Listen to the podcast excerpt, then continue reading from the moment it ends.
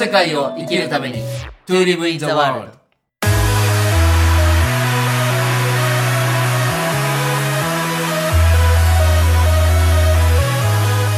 大ちゃんこんにちは。こんにちは、直樹さん。今日はね、Zoom で収録してて、大ちゃんは、どこにいるんでしょうか、今俵山温泉にいますよね。今これ Zoom だから映像もねちょっと見てるんだけど、なんかいい感じだね。いい感じになってきましたいい感じ。これちょっと本当に春になったらぜひ本当にお伺いしたいぐらい。ぜひ来てください。今ちょうど桜がね、満開になってきてすごい綺麗ですよ。ですよね、うん、ちょっと1ヶ月ぐらい動けないんだけど、ぜひお伺いします。はい、お越しください。で、今日はですね、ちょっとこの世界始まって初めてのテーマかもしれませんけど、はい。霊能者って何だろうかっていうね。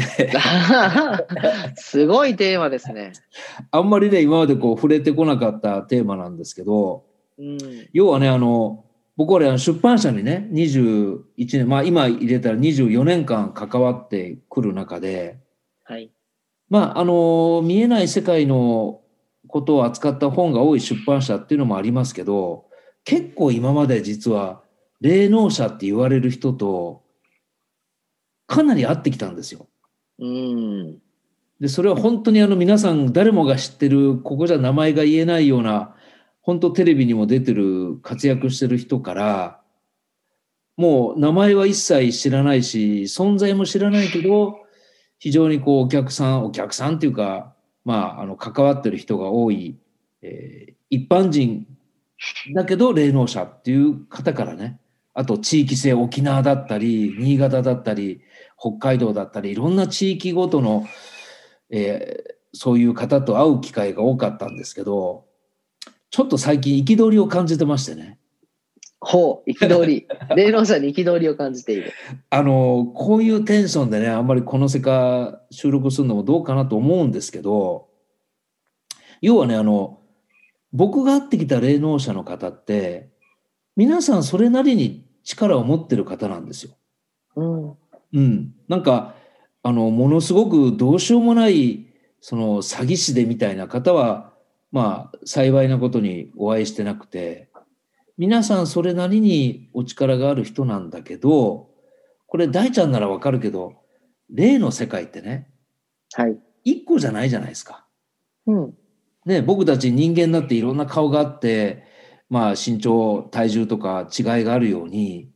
霊能者の方もやっぱり当然力の違いっていうのがあってね、うんうん、ちょっと上とか下とかっていうのは僕はあまり言いたくないんだけど、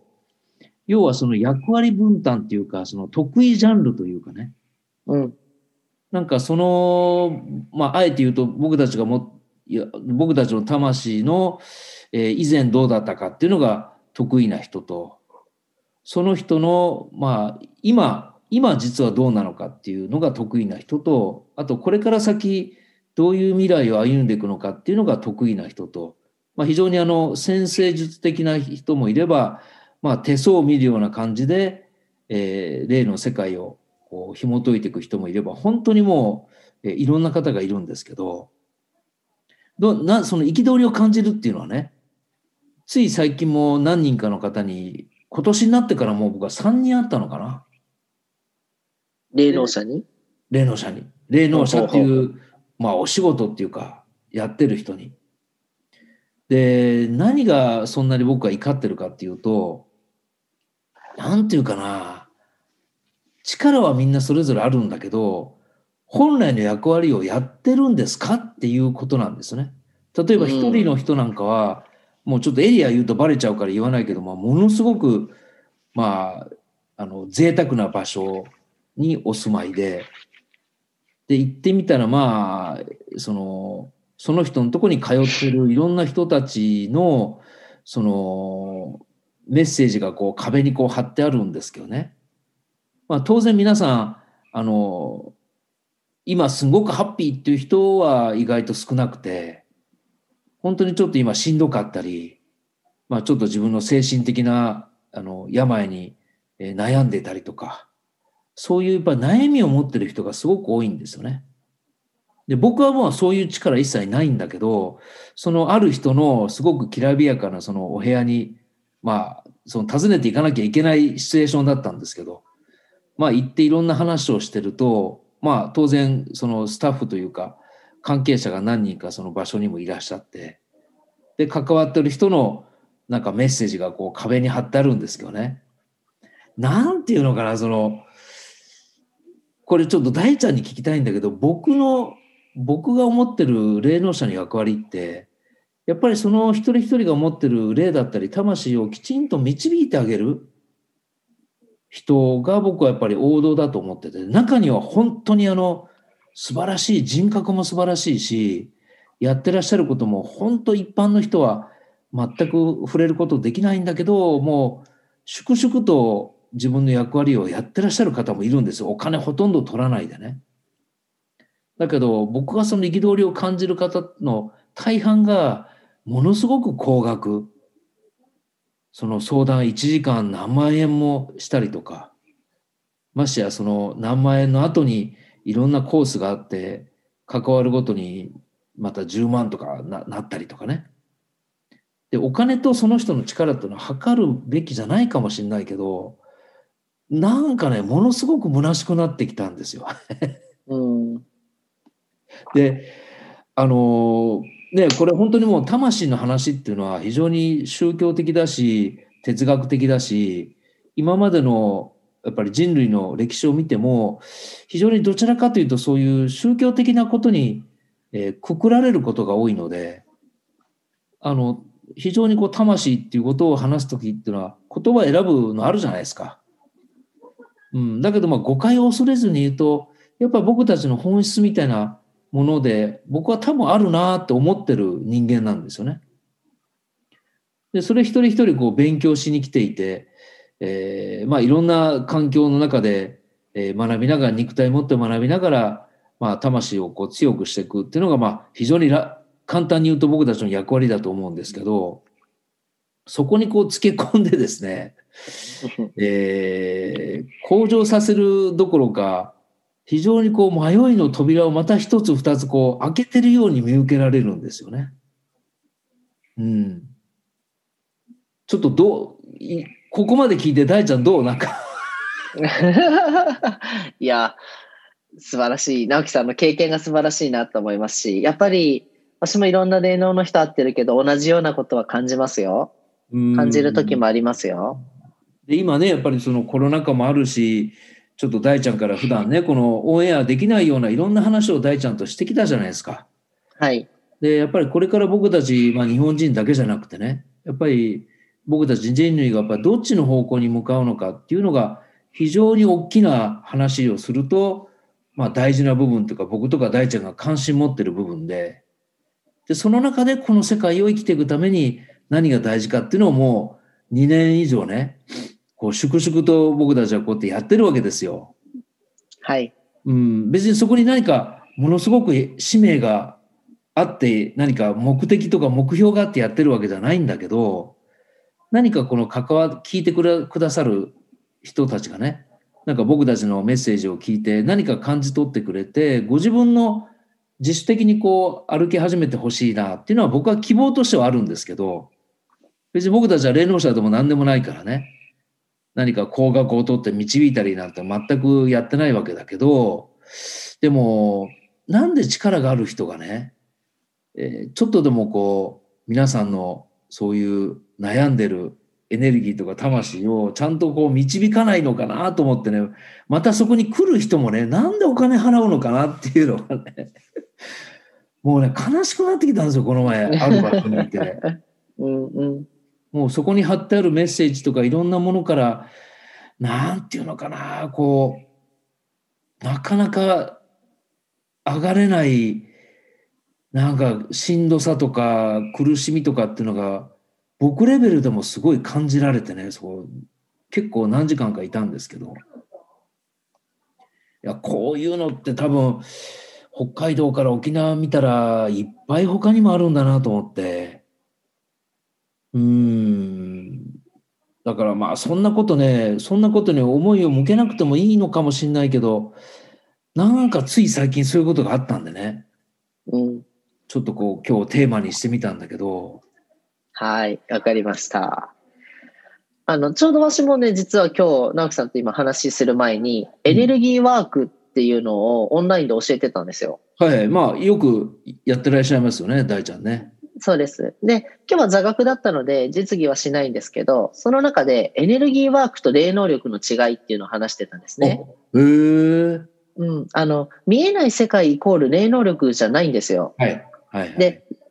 エネルギーを扱うのがエネルギーワークで、うん、霊能力は霊力を扱うものなんですよ。うん、霊力っていうのは、要は生まれながらにして持ってたりとか、家系が 霊媒体質だったりとか、もしくは何らかの修行をすることで霊力を身につけたりとか、うん、もしくは突然、例えば事故にあって復活したら霊力がついてる、見えないものが見えるとか、それは霊力なんですよ。うん、でもエネルギーワークって意識を扱うものなので、基本的に誰でも扱えるんですよね。うん、はいはい。例えばちょっと背中意識してくださいって言われたら、背中に意識があるの分かるじゃないですか。うん、じゃあそれを首から上に上げて、頭のてっぺんに意識持ってきてください。で、これエネルギーワークなんですよ。うんうん、なるほど。うん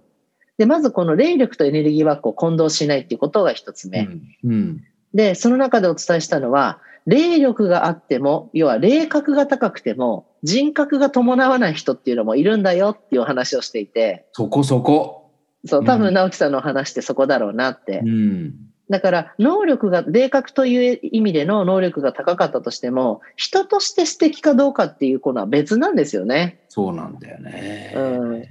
そうだから、うん、まあごめんねどうぞどうぞ。うんそうだから私が皆さんに伝えているのはその霊力が高くて合ってることがバッチリかどうかよりも人としてこの人と関わりたいって思うかどうかが大事だし皆さんもそうですよって今日エネルギーワーク勉強してますけどってエネルギーがどうだとか何ができるとかは置いておいて人として人間同士つながっていこうっていう気持ちがない人が霊界とか天界とつながったってそれは虚無ですよっていう風なお話をしたんですよ。なんかまず人とし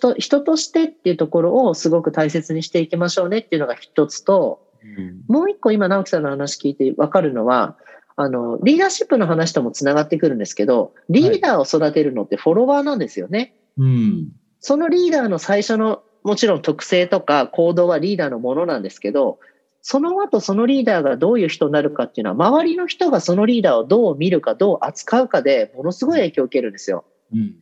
だから最初は霊力を持っていて誰かのためにって思って始めたことかもしれないけど周りの人が無意識に担いでしまったりあなたはすごい人ですとかなんとかですってやるとそりゃ人間心が伴ってないと能力とか権威に溺れてしまうから周りの人のその人への扱い方っていうのもあるので一概にその霊能者だけが悪いかっていうと実は周りの関わってる人たちにも責任があるよねっていうふうには思いますかね。なんかやっぱりそのあがめたてまつるみたいな感じがねやっぱりそういう人たちそういうのを求めてる人たちが周りを固めてしまうと、うん、今言ったみたい大ちゃんが言ったみたいにすごくやっぱりいい力を持っていい人格の方だったとしてもねやっぱりみこしの上に乗っちゃいますよね人によっては、うん、そうですねだからね、だからやっぱ本人の自覚だけじゃなくて環境とか周りの人も大事ですよね。でもそれってねこう卵が先か鶏が先かじゃないけども、うん、その人がそういう素養を持ってたからそういうみこしの上に乗せるような人たちが集まってきたとも言えるじゃないですか。逆にそういう人たちが集まってきたからみこしのように担がされたっていうのもあるし、まあ、どっちがどっちでもあると思うんですよ、うんうんうんうん、ただなんかそこで成り立ってるその経済的な、まあ、効果というか状況、まあ、そういう場所にこの間ちょっと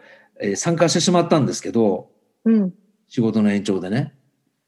うん、だからすごいなんかね気持ち悪かったというか、うん、すごい居心地が悪くてうんうんうん、その人はやっぱりお金が集まってくるからもちろん潤ってるしで潤うからもっとアナウンスしてもっともっとそういう類の人たちが集まってくるし、うん、もうどんどん活動がね広がってるみたいだけどなんかそこからさっきのエネルギーの話じゃないけどそこから生じるエネルギーってなんかどうなのかなっていうのがねすごくうんなんかね、虚しくなってきたというかね。うんうんうん。うん、でも今こういう状況だから本当にそういう何かにすがりたいっていう人が多いじゃないですか今、うん、どうしてもやっぱり厳しい状況で、ね、そのウイルスだけのことじゃなくてそこから派生していろんなところにやっぱ働き方も変わってきてるし、まあ、次回話する大ちゃんのねそのコミュニティ、僕たちのコミュニティもそうだけどやっぱりいろんなものがやっぱり出てきてそこにいろんな人が集まってきて本当どういう場になっていくのかっていうのはとっても大事なことだと思うんですよね。うん、だからさっきの人としてじゃないけど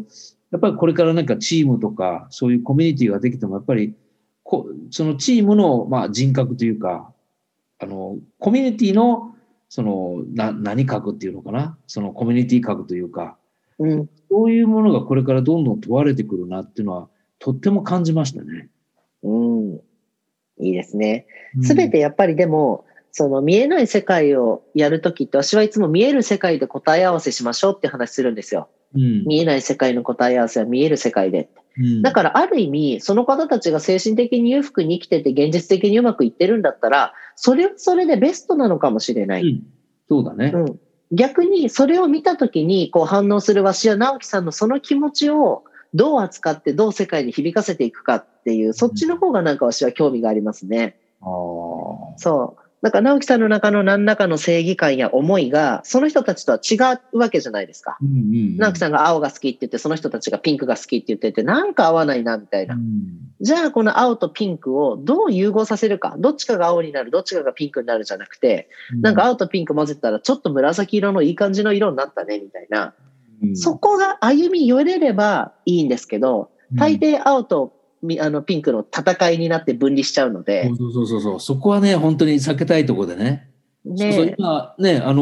そういう霊能者の人の話をしたけど今本当大ちゃん言ってくれたみたいにとは言っても何かをこう一緒にやる機会がね全くゼロじゃないかもしれないし、そうですね。その時にやっぱり何色になっていくのを良しとするかっていうのはまあ、そこは本当僕の裁量にかかってくるでしょうしね。うんうん、めっちゃ楽しみそれが。うん、だからまあただねちょっと生々しい話が最近あったのでちょっと今日はそういうテーマでね話をしていただいて、うん、多分働き方とかその住み方暮らし方っていうのはねこの2年ぐらいで大きく変わってきたのと同じように多分この何百年続いてきたこう宗教観とかねうん、哲学の世界もここからどんどん変容していくと思うんですよ。楽しみですね。変わってきますね。うん、で本当僕とね大ちゃんは特に特定の宗教の信仰とかっていうのは別に今は必要としてないんだけど、うん、なんかそういうものとは違う何かもっと深いところでその共時性を味わったりね、うん、なんかそういうのが大事になってくるような僕は個人的には気がしてるんですよね。うん、いいですよ。だからその A という周波数が好きな人は A に集まるし B が好きな人は B なんかわしらも素敵な周波数をこう帯び続けていく、うん、そういうことをしていきたいですね。そうですね、うん、何かその経典だったりとかね何かそのコミュニティとかチームのなんだろう大事にしたい言葉みたいなものはいいと思うんですけど、うん、なんか今までみたいなこう規律みたいなのを作る要はフィロソフィーみたいなものをがっちり作ってきたのがきっと今までのこの組織だと思うんですよ。うん、こうあらねばならないとかその辺って大ちゃんどう感じてます？そのフィロソフィーはこれからいるのかいらないのかとか。うんうんうんうん。うん、ですねリーダーが作ったものを押し付けるならいらないなと思っていて、うんうん、参加者同士が集合意識の中からピックアップしてきた言葉がその大切な言語や教えとして残るんだったらいいんじゃないですかね。そうですよね。僕もね、うん、だからやっぱりリーダーシップよりもねフォロワーシップの方が大事なんですよ。そうですね。うん。そうですね。やっぱりその共通的な心地よさっていうかね、なんかやっぱりそういう共時性ってすごく大事だなっていうのをまあ今日のその霊能者っていうテーマもそうだけどやっぱりそこはすごく感じましたよね。うん。うん。まあ、大いにして霊能者って自分が救われたい人が多いのでそうそうそうそう。陰陽なので、人を救ってるってことは、それだけ自分が救われたいってことなんですよ。うん。だからそこが自覚がある人は謙虚になるんですけど、私が救ってあげてると思う人は、自分が救われなきゃいけない状況っていうのが必ずやってくるので、はい。うん。で、その時に誰かが手を差し伸べてくれるのかは、霊力は関係なくて、人として人格がどうだったかっていうところに落ち着きますから、そうですね。うん。ぜひなんかその人が困った時があったら、やってやったぜじゃなくて、直樹さん手を差し伸べてあげてください。もちろん。そんな毛嫌いしてるわけじゃないんですけど、ちょっとそのなんか内的な仕組みっていうかな、その関係性みたいなものがね、ありますね。なんかなーっていう気がしたので、今日はちょっとその話をさせていただきました。はい。非常にちょっと短い回かもしれませんけど、はい。はい。今日はありがとうございました。聞いていただいて。ありがとうございました。